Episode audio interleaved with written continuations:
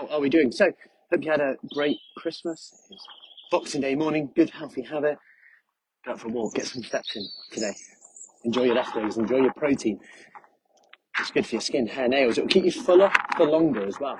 We know this. But what I want to talk about today is something that you might start seeing, you might have seen it already. It's going to be in men's health, it's going to be in women's health, it's going to be, this study is going to be everywhere. Okay? And I'm going to turn the other way. The wind's better. And you see a Christmas tree. Um, so in this study, um, and it's, it's gone quite viral already, and what they did is they compared 25 grams of protein versus 100 grams of protein at um, a post-workout, so after exercise. And they showed that the 100 grams had superior muscle building effects. Let's just call it that for simple terms. So the conclusion was actually that busts the myth that we should only have like 25 grams of protein after a workout. However, what is quite amusing about this is there's actually already lots of studies out there already. In fact, um, my brother-in-law does um, this for a living, if you like, this type of protein research. And what they've done already is compared like 25 grams to, or slightly lower than 100 grams amounts, but say like 45 grams. And what you'll probably see there is that 25 grams to 45 grams, there's a difference. Like 45 grams is probably say, I'm taking this like pinch of salt, uh, like out thin air. So say 45 grams, there's probably a better impact there, slightly better impact because it's more than 25 grams. But above 45 grams, the difference will start to peter out. And what you'll then start to see is actually minimal difference between 45 and 100.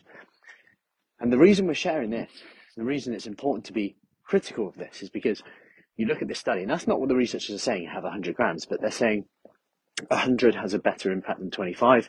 So there's potential that if you eat above 25 grams, you might get a better muscle building response.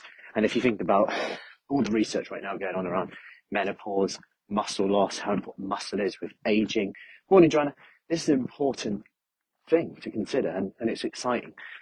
But just like I'm cautious when someone says you only need 16% of your diet coming from protein, which is a ridiculous number. It's not even based on um, your, your body weight.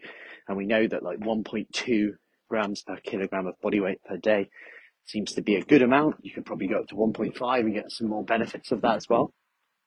Um, so it's important to be cautious this way and this way, both extremes. And I hope that gives you a bit of balance here because you could jump on the bandwagon and go, yeah, 100 grams after every workout because that's more, that has a better muscle building effect. And this will be all over the new year, Daily Mail, you name it, all of that stuff. So I hope that helps and I hope that'll help you be a bit more critical. And if any, if anyone kind of says, no, no, you should have 100 grams, or you read something, you'll now know, ha. And also, just like 16%, you'll also see that thrown around. More the fiber gang, like the ones who love fiber, which fiber's great, but let's just sit in the middle and say fiber's great, protein's great. It's not all about fiber and it's not all about protein. It's about that sit, sitting in the middle. We need more vanilla in our life. Anyway, I hope that helps and I hope that informs you to still, number one, get your protein in. Enjoy your Christmas leftovers today. Get your protein in. But like anything, you don't need 100 grams. This is a one hell of an expensive post-workout meal, isn't it? So, um, at one sitting. So I hope that helps. Any questions? As always, do let us know.